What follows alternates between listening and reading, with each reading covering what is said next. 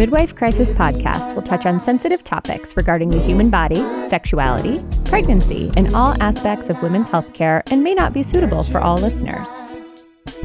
Welcome back. I'm Kate. And I'm PR, and this is season two of the Midwife Crisis because it's not just you. We're back from a pretty significant break. Thanks a lot, COVID.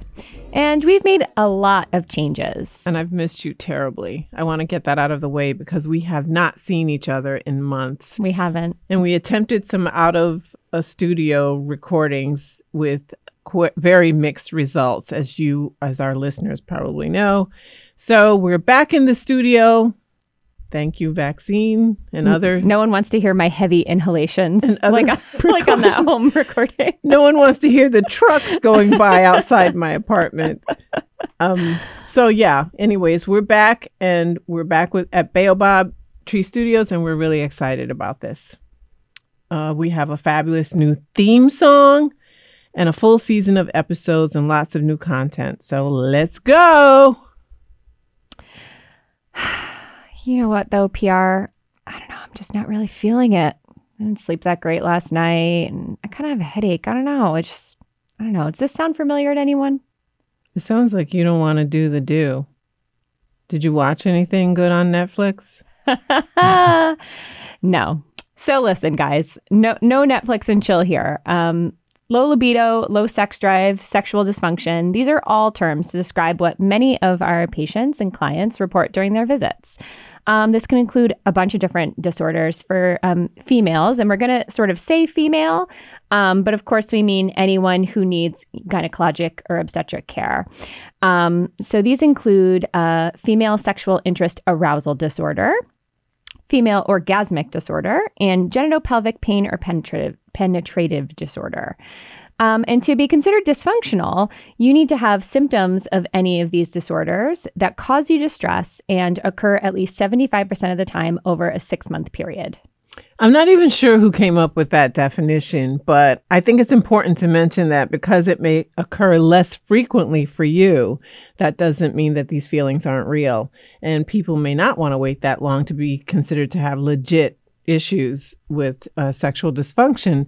It's kind of like when you have a couple of miscarriages and you really want a baby and and then your provider says, "Well, we wait for 3 because that's a pattern and then we'll work you up." And that's kind of bullshit. Um, you you want to be heard in the moment, no matter how long it's happening. Mhm.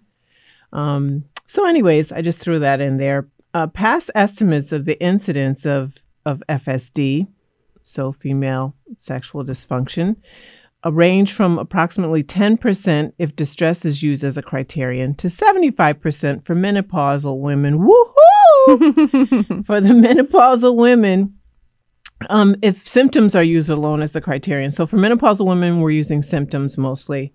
But you know, all of this can be a mix. The emotion, the distress, the symptoms, you can mix it all up.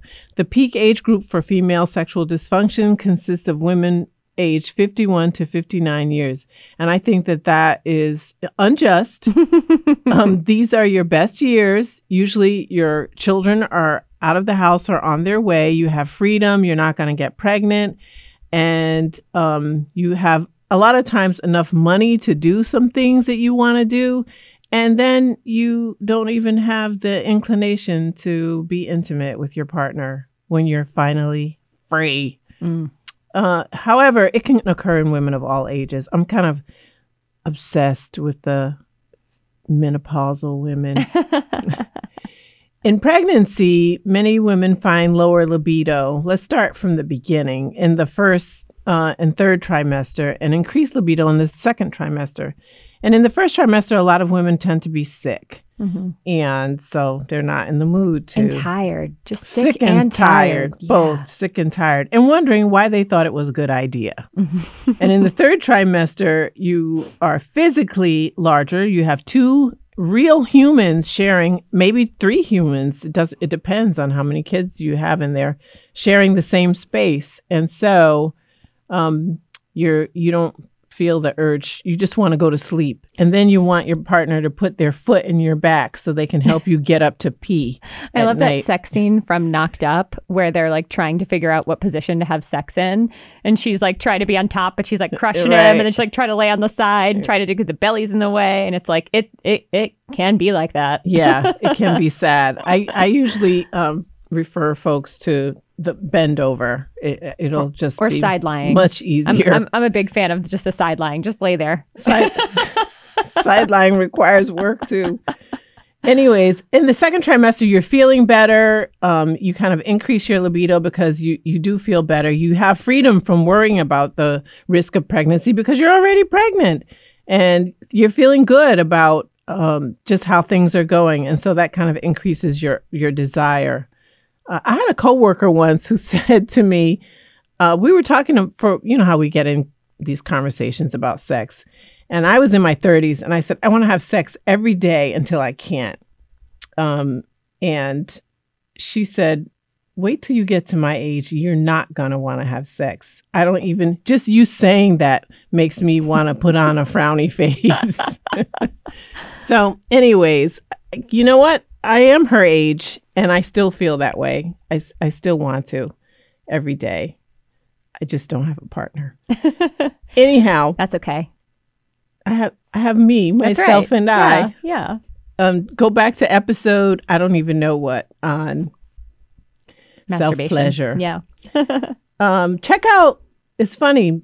Um, I was going to mention this a little bit later, but there's a song by Luda called "Nasty Girl," and it talks about being a lady in the streets but a freak in the bed, and that kind of business is a fantasy for your everyday person. But I was going to talk about it later because when you kind of address the issue of um, preconceived notions and expectations that were are unrealistic, that kind of thing. Mm. So I'm going to get back to that.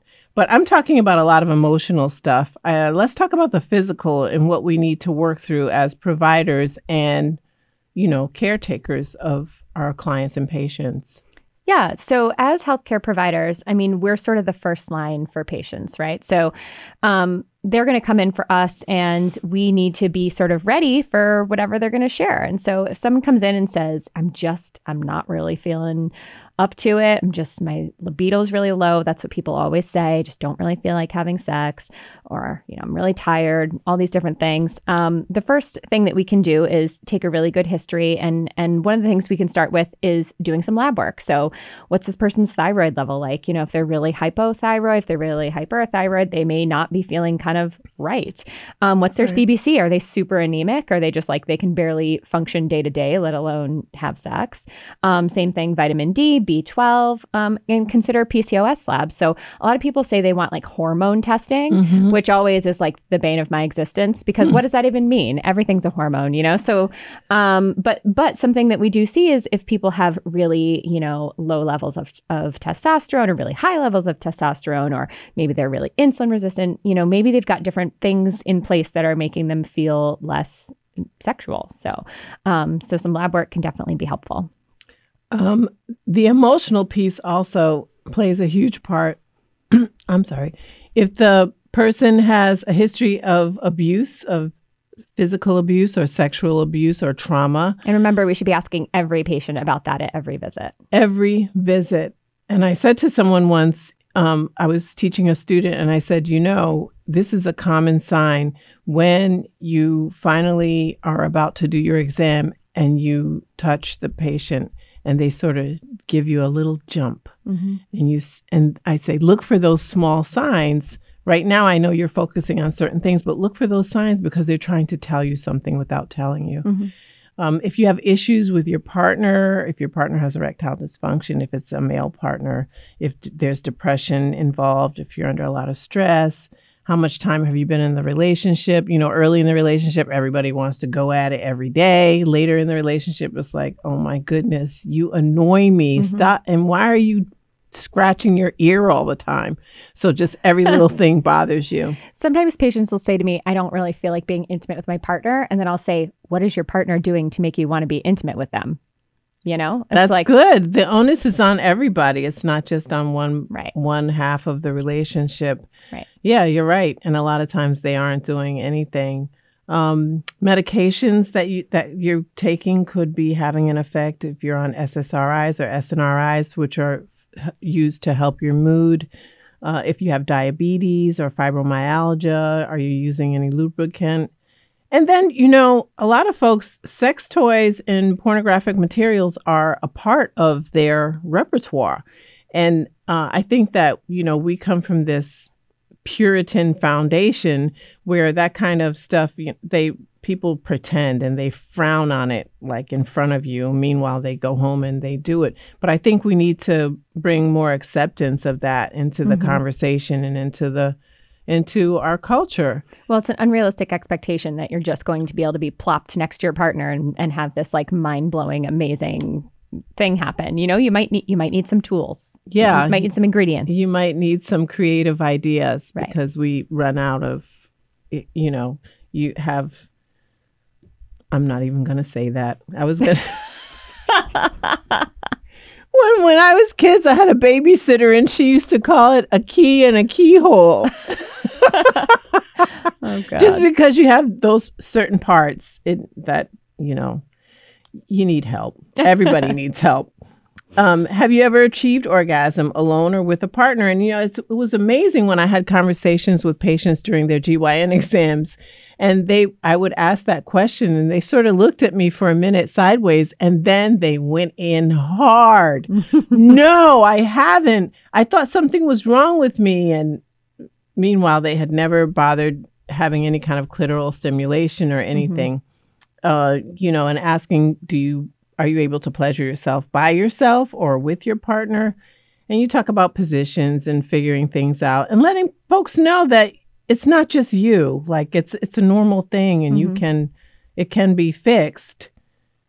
It just sort of depends on what the issue is. most um, females, most people with female parts um, are not going to achieve orgasm just by penetrative sex. And I think that's like a huge thing that people need to remember. Like, not Missionary. right, you gotta like you gotta do something for your your clitoris, and your clitoris is is an enormous organ. Which, Yes. if anyone's you know not taken a look at it, you really should because people think it's just this little nub at the top, but it's it's much larger than that. It's sort of this like wishbone shaped organ that um, spreads down into the labia and gets engorged with blood and and can get a lot of great sensations, but not necessarily just from you know something penetrating well below it. So you gotta Right. you gotta work with what you got. You know. Yeah, you do. And you need to not be fearful of saying, uh, I need, Mm-hmm. I would love if you, I like. And uh, hopefully you have a partner who's not going to be offended. And if your partner is offended, you might need another part, a different partner. I mean, and if all else fails, you have two hands. Like, just put one down there. You got to get it done. Wow, you know. what's going on? Yeah, exactly. We're not wasting time here. No, absolutely not. Um, so, when you're doing your physical exam on your patients, um, whenever you start your sort of pelvic portion, go ahead and before you do anything, just take a look. You want to look for areas of trauma. Is there tenderness? Is there vaginal atrophy? If you are a young person who has not heard of this before, um, get woke because otherwise one day you will be in for a huge surprise when you're like what's happening to my vulva and vagina? Because what happens as we get older estrogen levels go down.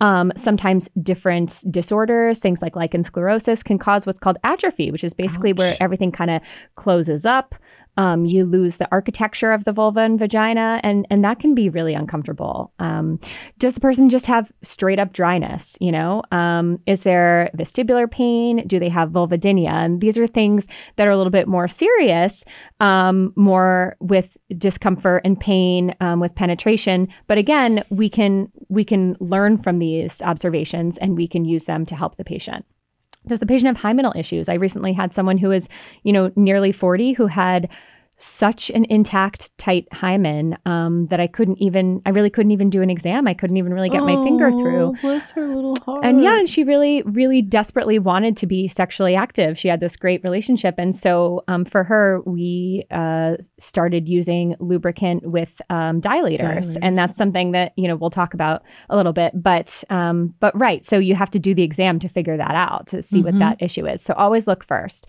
Um, the second piece you're going to do is a bimanual exam. Um, and that's where you use your your finger um, and sometimes more than one finger on the inside and your hand on the outside and kind of feel are you eliciting discomfort? Does this person you know have pain when you do this? Do they have cer- cervical motion tenderness? All these things can be signs and symptoms of something else going on. Do they have enormous fibroids? You know um, whatever. Um, so always start with that. And then finally you can use the speculum if tolerated. And if the person um, has issues with the penetration of the speculum i always welcome people to um, put it in themselves um, talk them through it start with the smallest one you got and go up if you have to Mhm. um, and really take a look at the tissue in the inside do they have um, good rugation of the vagina is there good estrogen What's Is rugation? so it's the um, if you look inside of someone's vagina that is young and has good estrogen, um, it's got sort of little ripples in it, Mhm. so it's not perfectly smooth. And as you get older, you lose that um, elasticity and that out. bounce, and it smooths out, and it's more likely to get t- torn. It's more dry and friable. Um, friable meaning it bleeds easily. So, um, so you want to see what the sort of status of this person's vagina is like, and is there something you know going on? So, do your you know physical assessment.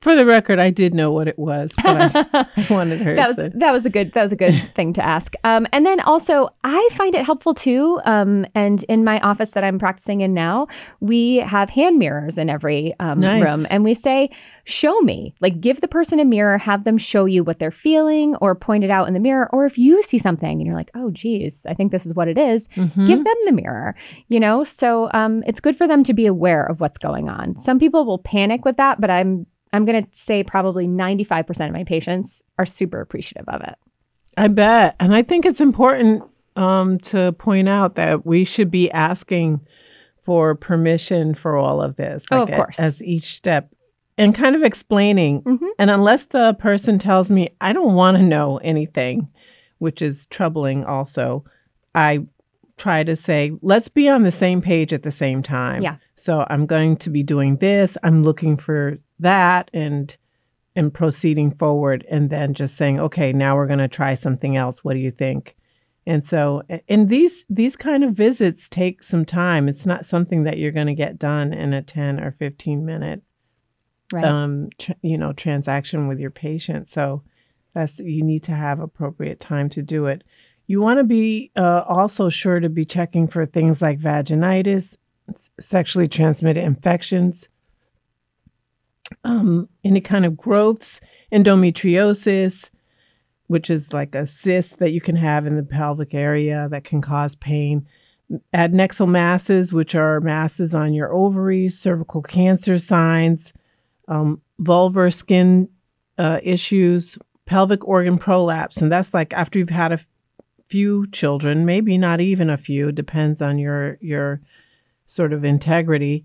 Um, your cervix and your uterus can sometimes prolapse, kind of come out of your vagina a little bit, Mhm. and that can cause a lot of pain and issues. and additionally you can have what's called a cystocele or rectocele cystocele is where your bladder sort of protrudes into your vagina rectocele is where your rectum pushes up into your um, vagina. vagina. And generally, those kinds of um, problems occur after you've had childbirth. Um, that's not a reason not to have childbirth, but they can, and and it, especially if you don't kind of exercise afterwards, because I have had those issues, and it really does work that the exercise. And I have referred folks to urogynecology where they've done biofeedback and participated in exercises that really strengthen their pelvic floor so that parts aren't falling out, um, which is also, it doesn't feel good and it's a turnoff.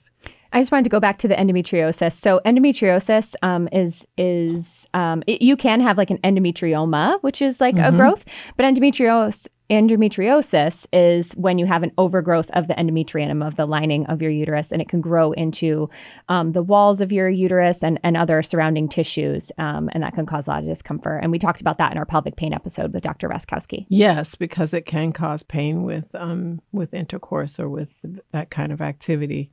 Um, vulvodynia, which you did, you talked about a few minutes ago, vaginismus, where you have uh, an an involuntary kind of response to someone putting their finger or penis or toy anything into your vagina it causes almost a spasmodic a spasm type reaction mm-hmm. and makes it really difficult and it's very painful and it's it's there's nothing sexy about it at all um, and we have we have a um, a colleague who is uh, you know she is an expert in these areas we'd like to bring her in at some point uh, Dr. Coppell and have her talk about vulvodynia and vaginismus and pelvic pain kind of disorders. Uh, I've referred a lot of patients to her with good success. Um, adenomyosis may, may also be identified on pelvic exam.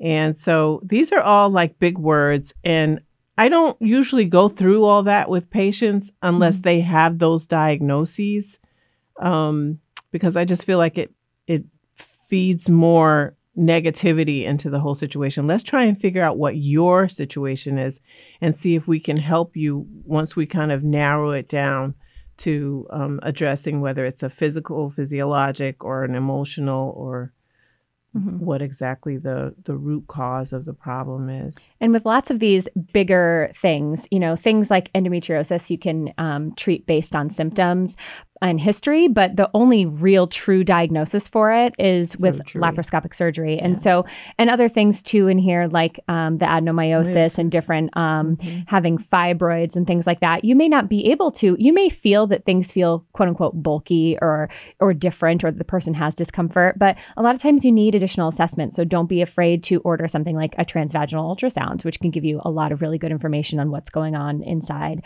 Um, and also pelvic floor physical therapy. And pelvic floor physical therapy um, has really evolved and can Which help is... people with pelvic pain, can help people. Mm-hmm. You know, I mm-hmm. think people a lot of times think about it specifically with things like pelvic floor prolapse and needing to work on your, you know, strengthening, but they can help with things like pain and vulvodynia, vaginismus, all these different disorders. So, um, yeah, don't be afraid to do that. And then know that as a healthcare provider, you can use what's called the PLISSIT model, um, which can be helpful for talking to patients about sexual dysfunction. So, this model is where the healthcare provider first gives the patient permission to discuss their sexual problem then provides limited information to the patient about the sexual problem. So they'll kind of tell you what's going on. You sort of give them feedback. This is really normal. A lot of people, you know, describe this. It can be caused by X, Y, and Z. And then some specific suggestions are next, where you are going to go ahead and tell them, you know, I think that you should try using a vibrator. I think you should try lubricant, you know, that's silicone based. I think you should try X, Y, and Z. Um, and then finally, a referral for therapy if that's needed. And for some patients that have significant trauma um, or who have, you know, more of the sort of emotional side of things that they're struggling with, intensive therapy can be super, super helpful. Um, and we want every patient to be able to pursue um, a long term and appropriate solution so that they can meet their goals. I, I can't tell you how often, and actually, I, I feel um, some remorse about this, how often I feel like I may have sort of said to someone, oh, well, that's super normal. Mm-hmm. It's going to get better. Mm-hmm. When that's not a great answer. And really, we owe patients more and we owe them to really try to do everything in our power to make um, their sexual health as healthy as the rest of them. And I think it bears mentioning um, that you need to engage with someone who you feel comfortable with, mm-hmm. that you have, you feel that you can trust, you have a relationship, not your, you know, your provider who you from afar had a crush on or anything crazy like that because you just really want yeah and i've heard it i heard it just the other day. Yeah. um i you really want to be able to have this problem addressed and you want to trust the person and that they're going to have your best interest at heart. And this PLISSIT model um which I didn't even realize that it would, and maybe I should have, that it was called that, was basically what I was describing just a minute ago, and it's sort of in a in an acronym that can help folks remember, especially those starting out and who want to be helpful to um, to patients. So we owe it to patients to get uncomfortable, right? So the the main reason why I think many providers don't delve into, I mean, I, I, think there's probably two reasons why providers don't delve into the sexual health piece of things, and one is probably time constraints because they know that they're opening Pandora's box. Yeah, that know? door goes open, and then right, yeah, you can't just and that's awful. But unfortunately, that's the state of healthcare um, currently, and hopefully that will change at some point. Um, but the second piece is also their own discomfort. And in order to be able to really speak to whatever your patient's going to share with you, you need to get comfortable with yourself. You need to get comfortable with your own sexuality and your own biases. Mm-hmm. You need mm-hmm. to, you know, visit these things because you don't know what someone's going to throw. They might say, I've been in an open relationship with X amount of people for this many years. Mm-hmm. And you need to know how to handle that. And you need to be able to be appropriate and mature and um, earn their trust and how to work with it. And, and non judgmental. And non judgmental. And, and the most important piece is if you don't know, don't pretend. If mm-hmm. you don't know, you should say, I hear you. I actually don't really know what we should do about that, but I'm going to help you figure it out. Right? And if you know someone, don't be afraid to say, I know someone who knows about this. And that doesn't mean that I'm an idiot. It just means I want to take the best care of you that I can, not the worst. So, um, and so let's go, let's talk to that person. Let me introduce you to that person or whatever. Um, I think that all of that's really important. This is, you know, the work that we do is so intimate in and of itself. And I always tell patients if you feel uncomfortable when I'm about to examine you, I think that that is indeed normal. You have a stranger who you met a few minutes ago invading your hinterlands. um, invade, you know, kind of entering your genitalia, and that's a very personal part of you. And so I think it's important that you be comfortable and that we acknowledge that this is bizarre but necessary. Yeah. Okay, so we're going to take a quick break, and when we come back, we're going to talk a little bit more about um, low libido and sexual dysfunction. Hello, my name is Josh Levingston from the Between Two Rocks podcast here at Baobab Tree Studios, and I want to share all of the wonderful people I know in New Haven with you. From restaurant owners to painters, photographers to small business owners, political activists, and city officials, we discuss issues you care about and then make fun of them. Join us the Between Two Rocks podcast wherever you get podcasts today. Okay, we're back. Um, I'm going to just briefly talk a little bit, well, we both are, about treatment um, because we sort of brought up how to reveal all of this information, but then what do you do about it? And so initially, Kate talked about getting laboratory studies and that kind of thing. So that hopefully would bring you to a diagnosis that you could treat. Let's say if the patient did have um, a thyroid too high or low or or a hormonal um, issue that wasn't hormones are always appropriate but it's just sort of not in in line with what she would like to have happen or like to see happening to her body.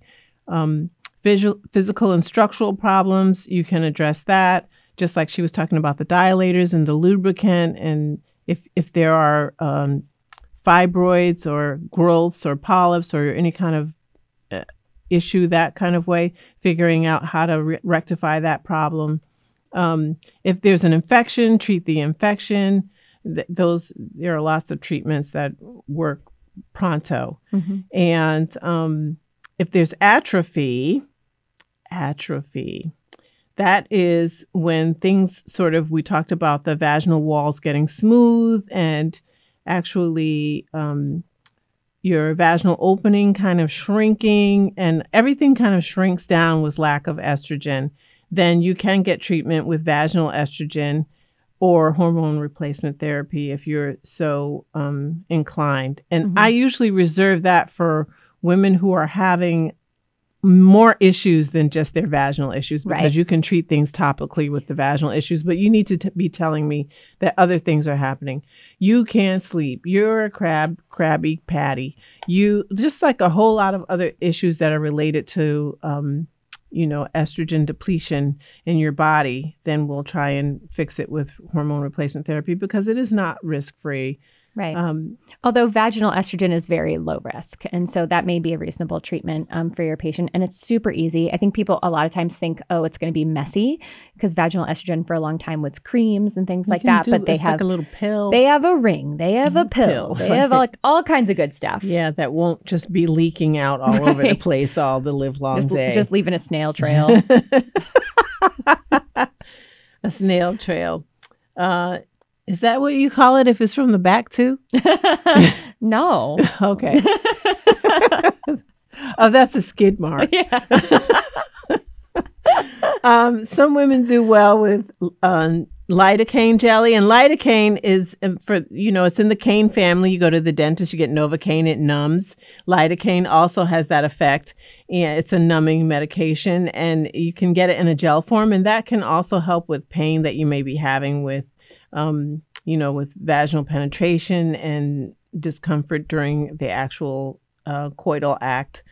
Um, dilators to and I had a patient who we did, I remember using dilators on because she said, I keep trying and I want to, and he wants to, but it can't, it, it isn't working. hmm Um, now, she had physical, um, anatomical issues also, but the dilators worked really well, just uh, gradually starting small and going up, up, and up until she was able to achieve her desired you know, um, penetration. And for dilators, you can get them literally on Amazon, on the on the internet, whatever. There's all different types. Um, I do recommend using like a silicone one with um, many different sizes.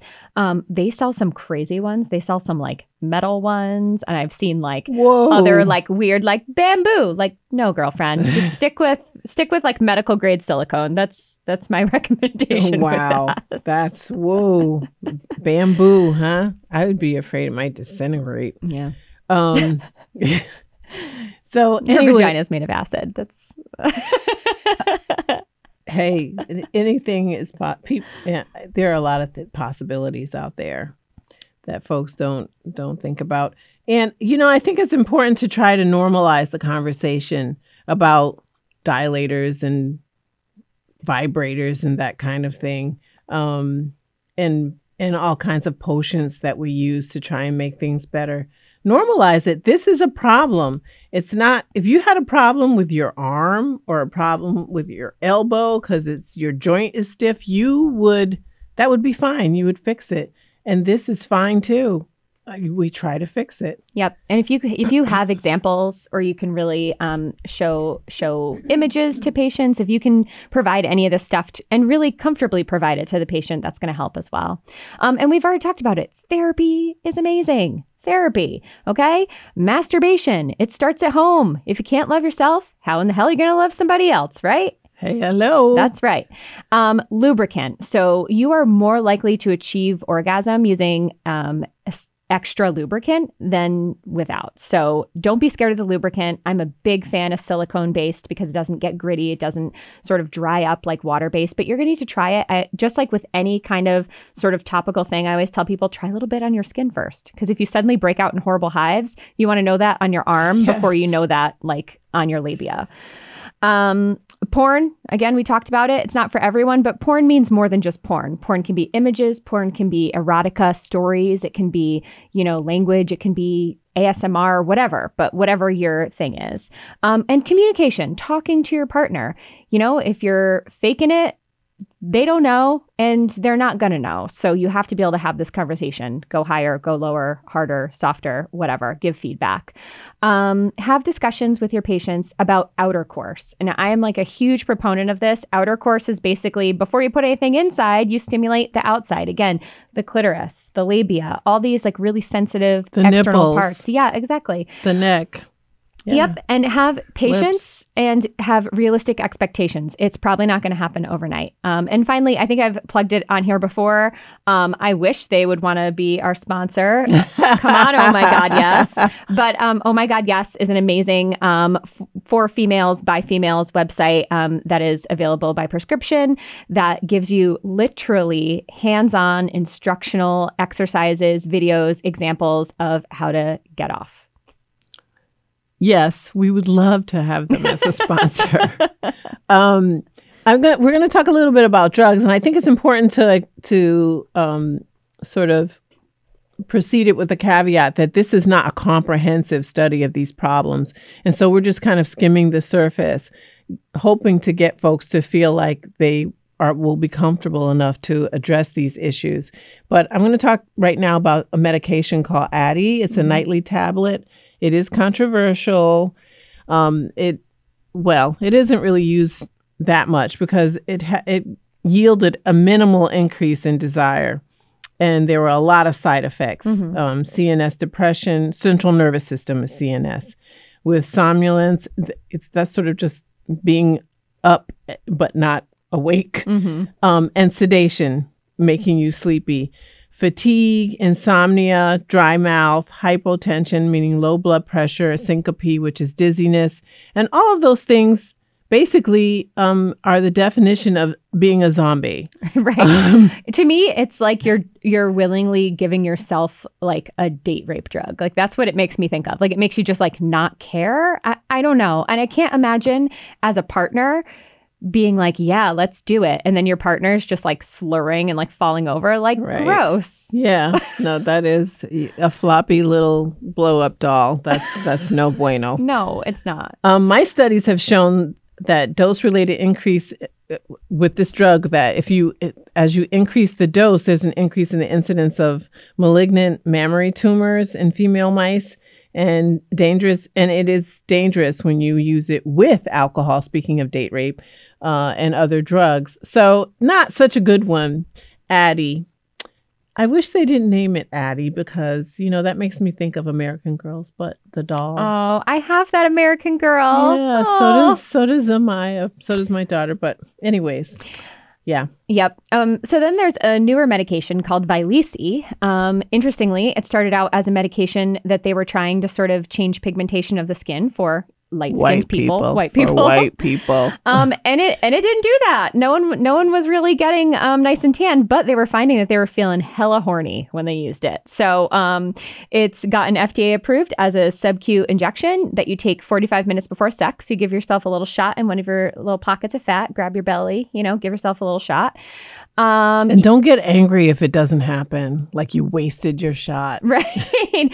um, you are not supposed to use it more than eight doses in a month. Um, but 25% of people treated with it had an increase of a 1.2 or more on their sexual desire score. And that's out of six. So that's pretty Oh, significant. Yeah, that is. Um, and 35% of patients treated with it had a decrease of one or more in their distress score. So on a range of zero to four, their um, their distress about their sex and their libido was going down. Nice. Um, possible side effects nausea and vomiting, uh, flushing, which I guess occur more likely the first time you use it. Um, and then, of course, you can always have injection shi- site reactions anytime you give yourself an injection and um, headaches, but you can take it with alcohol. nice. so it could you could make it happen instead of getting mad because it doesn't happen after you took your injection. Um, that flushing makes me think of back in the day when Viagra came out for for the fellas. Um, they were suggesting it wasn't FDA approved for this purpose, but they were suggesting that women could also try to use it to sort of stimulate desire and that kind of thing. And I had patients who not at my prescription, but who had come to me saying, I've tried Viagra. And I say, What happened? And they said they got flushed and tingly and not in a good way, not in a way that ma- it was tingly all over and not where they wanted it to be, not on their clitoris per se. So that's very interesting that um, it just, I don't want to get on a whole soapbox about research, but how the research is done by and who it's done for. And White males. the, there, she said it. she said it. And so, um, you know, we, women still don't have a medication that is um, deliberately developed based on research for these issues that we feel we need um, remedies for. Mm-hmm. Um, transdermal testosterone, uh, which transdermal means it's like a little patch you can put or or a cream you can put on your skin. It's not approved. Here we go again by the FDA, but multiple randomized trial control trials have demonstrated a positive effect of testosterone on improving sexual desire, and some of the the hormone replacement has a little bit of that in in it. And so sometimes when you do hormone replacement, you you get that little bit of added benefit also. Um, so for the patients who are complaining of decreased libido, um, sometimes this could be used off label, of course. Um, especially in surgically menopausal women, like if you've had a hysterectomy and they've um, removed your ovaries. But you're in your like 30s. Yeah, Yeah. your or your early 40s or Mhm. something, which is just unfortunate um, because you once that happens, you tend to go into menopause, which you would be expecting like 15 years later or Right. whatever. Um, the downside of of testosterone is that it can have virilizing effects. So, for those who don't know what virilizing is, um, it, your cl- clitoris can become enlarged in in an odd way, not in a like, oh, that looks nice. That looks like a little man in a boat. no, Um, it's, it's it's it becomes sort of sort of phallic. Yeah, like a like a mini penis. Mhm. Um, you can get more facial hair, um, goatee, beards, mustaches, that kind of thing. Hair loss on the top of your head, Mhm. acne. Um, so these things are good when you want them. You know, there are folks um, like you know trans um, men who do want these effects, and so then you maybe not the baldness, but um, that's w- where it would be good, but not for you know someone who wants to maintain female characteristics. So it's good when you want it and not when you don't. Right. Um, so there's also a lot of compounded topical treatments, which compounds basically are done by specialized pharmacies who um, compound or put together a bunch of different ingredients for each individual prescription and each individual patient. And so some of these treatments um, are called things like Scream Cream or Dream Cream. Um, and they have different things in them aminophylline. I might be saying that wrong. Um, Aminophylline. Sure. L-arginine. Um, I can't do any of these. Testosterone sometimes, menthol. So a bunch of different sort of uh, herbs and supplements and things like that that have been shown to potentially, when used all together topically, you know, bring more blood flow, bring a little bit more sensation to the area, and help um, women achieve and and have sort of these better, sustained, stronger orgasms or orgasm at, at all Where do you get these? Compounding pharmacies so you- you're still going to need it with a prescription Mhm. um, and there are compounding pharmacies usually in in all areas but you can also a lot of them are mail away now so there's like i think one in like boca raton and you know a bunch Of of, random ones right exactly and a lot of times the mail away pharmacies are a little bit less expensive which is nice too um, and then I love a company called Bonafide or Bonafide. And basically, it is a company that sells supplements. Um, and they have a couple different ones for different um, sort of things that typically gynecologic patients uh, complain of. So there's one called Ristela, which is a supplement that you can take to help with libido. Um, and it has a lot of those same things in it, including pine bark extract and rosehip extract, which have been shown um, in some studies to help with libido. Um, and they also make something called Revaree, which is for vaginal dryness. It's a non hormonal treatment of um, hyaluronic acid, which is something that is a lot of times used in facial creams and in um, like skin plumping agents. And, Yes. it, and it helps with hydration and it helps do that sort of in your vulva and vagina as well. Um, and the last thing I wanted to just mention briefly is although it is not um, federally legalized, um, THC has been shown um, in places where you can get it um, legally, like California, Colorado. Many dispensaries carry THC lubricant, and um, I have read some, you know, smaller studies that women who have pelvic pain um, or who have difficulty relaxing, achieving orgasm, people with vulvodynia, um, vaginismus, things like that, are using the THC lubricant um, and able to enjoy sex again or even achieve orgasm with that. So again, uh, we're a far place away from doing real studies with um, THC or you know marijuana, if you want to think of it that way. Um, right, and but how about if you have gummies too, and just, just just rub the gummies all around your labia. just chew a bunch, and then I mean, I think I think, I think it's a combination. effect, it's a yeah. it's a you would want a combination effect, but yeah, oh man. no, we we're well, we're being uh not we're a little bit silly.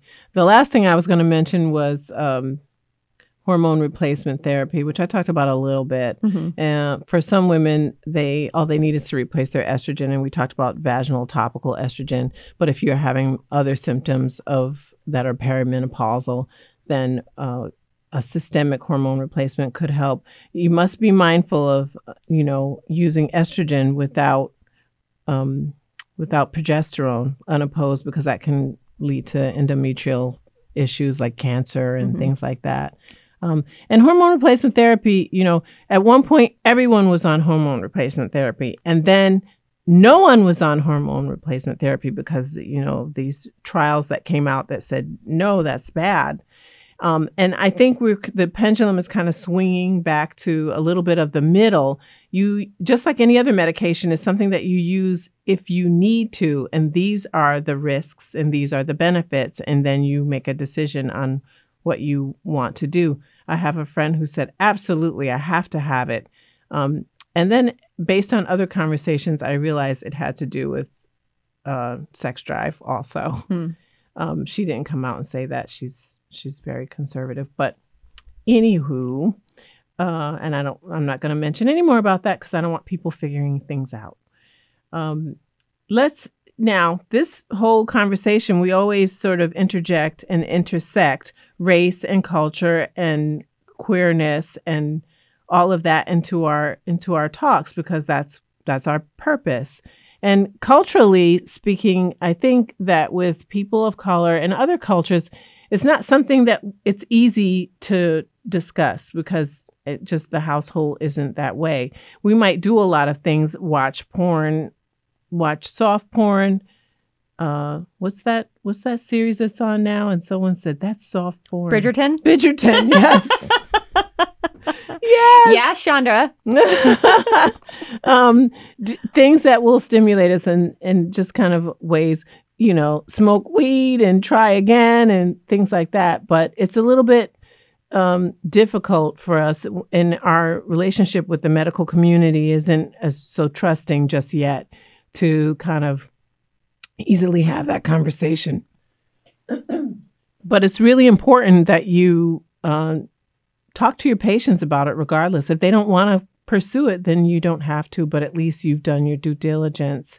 Um, sometimes people think the solution is getting a new partner. And I had one of my colleagues actually say that once. She said, a new partner will turn things right around. and if you're in a, a committed relationship, that's not really the solution, even though some people try it. Um, it's interesting. We were having this conversation and talking about um, female rappers and the perception of of sort of sexy black women, which you can Yeah, no, I was just that. like, I think of, you know, all these artists right now, I, you know, Lizzo and Megan Thee Stallion. If you're thinking about like Adina Howard from the 90s, Do You Want to Ride? Like all these, you know, female rappers that seem super sexually empowered and like very outwardly sexual. Um, and I, and, you know, having this conversation with PR, I was like, you know, is this sort of an embellishment of the, of um, sort of the nature of, of black women or? No, for some of them, it's actually a fact. But for just as many, it is everybody doesn't have a WAP and everybody isn't a savage, and even if they want to be. And so I, I think it's important not to have people thinking, oh, that's. I'm, I, why can't I be like that? And thinking that you're lesser than Yeah. because you're not that way. Um, how we see ourselves affects how we see others and our sexual interactions and i think that that's really important to um, you know to to kind of consider Yeah. and it's important to consider as we do more um, cultural and racial mixing with Mhm. our partners and things like that that we're not monolithic. And so, you know, just because you saw Megan Thee Stallion and um, Cardi B and they were, you know, that that doesn't necessarily mean that you are that way, even though you may even physically resemble them. Yeah. Um, so, just touching a little bit on the LGBTQIA plus population, uh, there are a lot of studies um, on lesbians specifically that report that they have overall greater sexual satisfaction than their heterosexual counterparts. Um, that includes an increased ability to feel aroused and achieve orgasm. Um, and some thoughts uh, with this have to do with the idea that they spend potentially more time in non sexual acts leading up to sex or what many people call foreplay. But for a lot of um, like queer same sex couples, um, the foreplay is the is the act. Mm-hmm. Um, and uh, you know, a lot of times the sexual acts that are performed, things like reciprocal oral sex um, and, you know, uh, mutual masturbation and things like that, are ways that women easily achieve orgasm.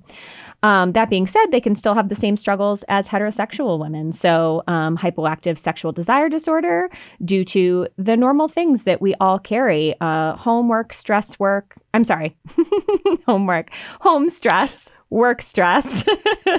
you can tell I've been uh, doing doing at home with my kids. Doing at home work exactly. Yes. Um, children, that can be a stressor and and you know normal things like everyday depression anxiety and um, that that brings me to back to that point that i was talking about earlier with regard to um um you know people wanting a certain image of who who's in this you know kitchen and who's in the bed what they're doing in the bed mm. and that that's a that can be a fantasy because as you were bringing up homework and work work work work and and homeschooling and all right. of that um, especially right now can have yeah that's that's a, that's taken on a lot yeah.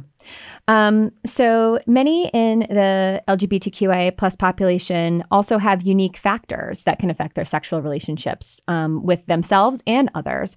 So things like internalized homophobia, you know, even though you are a queer person, you might not be super comfortable with the fact that you're that person. Um, mm. And the sort of chronic stress that's associated with being a member of the queer community and being out, you know, constantly being sort of scared that your um, that your sexuality and things like that, your gender are going to make things difficult for you. Kind of like being black. Yeah, absolutely. Um, and then there's also this piece of connectedness. So um, there's this terrible joke that's like, what do lesbians bring to the second date? A U-Haul. and and you know, in many fem relationships, um, things can get intense very quickly. You form a really deep level of connectedness faster. And so um, I'm just going to throw this out there for people who are maybe straight. Have you ever met another uh, like woman, let's say, that you instantly were like, I love this person. This is like, you become like a girl crush. Like, you're like, mm-hmm. this is my best friend. This is amazing. Mm-hmm. Um, and that really, I think, can be exacerbated when you're queer. And that person is all those things plus like sex, you know? Like, so why wouldn't you go all in? Yeah. Why wouldn't you bring the U-Haul? Right. Um, and, and of course, as you get comfortable, you, you things get really heated up quickly and then they sort of cool down quickly too. And so mm. as things cool down in, in any type of relationship, you know, the sexual intensity many times cools down as well. Mm. Um, and in trans men, you can have um, sometimes there's difficulty in initiating and seeking sexual contact, maybe for fear of someone, um, you know, perceiving them as their, um, you know, born sex and not their identity. Um, and there's also rates of sexual dysfunction um, in many people pre transition. So, trans men pre taking T or having surgery, um, or non binary people before that. But we do find that as they go on T and they have surgery and they have these interventions to become their. T, not green, black, sorry, or white. Um, testosterone. uh, sorry. Um, but as they as they initiate all these changes to become their true selves, then their rates of uh, satisfaction go up. So they are able to once again feel more sexually fulfilled um, when they're sort of their true selves. That makes me happy me when too. anyone can be their true selves. Um, Yeah, I, we we follow this person on social media who recently got top surgery, and he is so like happy. He mm-hmm. just seems so happy, and I'm just sort of following his happiness as he goes along with his life. Yeah, really fun. All right. Well, I think that's about enough for one mind to take in this short time. Absolutely. Um, you know, for me, the takeaways are you know, libido. It's normal to have it or not. And it's not just you. Absolutely. So, and by the way, if you are like, my libido's super low and it works great, and my partner and I are super happy, that's good fine. for you. That's that's fine. amazing. That, that means amazing. it's not a problem. And then we are going to cheer you on right? No, of course. Yep. That's it's and especially if you guys are on the same page mm-hmm. with it. So there's not a there's no a manual that says this is where it needs to be at this age and at this point. It's you. You are the guide mark and you sort of can it's about your personal happiness. Right. So that's what's important. If you aren't happy with something something if you aren't happy with any of it, it's something to bring up and address with your healthcare provider and make sure it's one who hears you, someone you're comfortable with. And if they don't, then you can get a new one because there are a lot of us out there. Yep. And, and, for me, it's really important to get rid of the stigma behind therapy.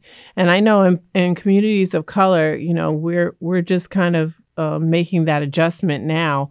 But therapy works for so many different things. We've all had situations growing up that we wish were a different way and you can deal with that and it affects your relationships and so you can deal with that too so get rid of the stigma behind therapy and speaking of stigmas i don't like i was having a conversation with a coworker and she was talking about someone that she knows who's a sex worker and she just thought that is so disgusting and i said well not if that's what she wants to do mm-hmm. And she said, Well, how would you like it if your daughter was a sex worker? And I said, uh, My daughter is an adult. She can be whatever she wants. And that includes a sex worker. Sex work is work. It's work, which uh, don't get the mistaken impression that sex workers have high libidos. They're working. Mm-hmm. And so they are just like the general population in terms of desire and drive or lack thereof. Absolutely. And as always, um, folks, we are just touching on this subject. We're just like barely dipping our toes in. There's barely. so much more to say. There's so much more um, to discuss. And it's so, so important that you talk, you know, if you're the patient, that you talk with your provider. And if you are the provider, that you are open to learning and absorbing as much as you can, learning from your patients, learning from your friends, learning from CMEs, um, just just being open to learning. We'd like to thank, because we are concluding, Baobab Tree Studios, our friends, family, all of you. We'd like to thank Mr. Kenny Blackwell, who composed our theme song, and all who make this podcast possible. Please be sure to subscribe on Spotify, iTunes, or wherever you listen. Like and follow us on Facebook and Instagram at the Midwife Crisis Podcast, or email us. Please email us at please. midwifecrisispodcast at gmail.com. Until next time, normalize talking about sex. And the best protection from all kinds of things is lavar las lávese las manos. So por favor, lávate las manos, wash your hands, and wear your mask in Bye. 2021. Bye.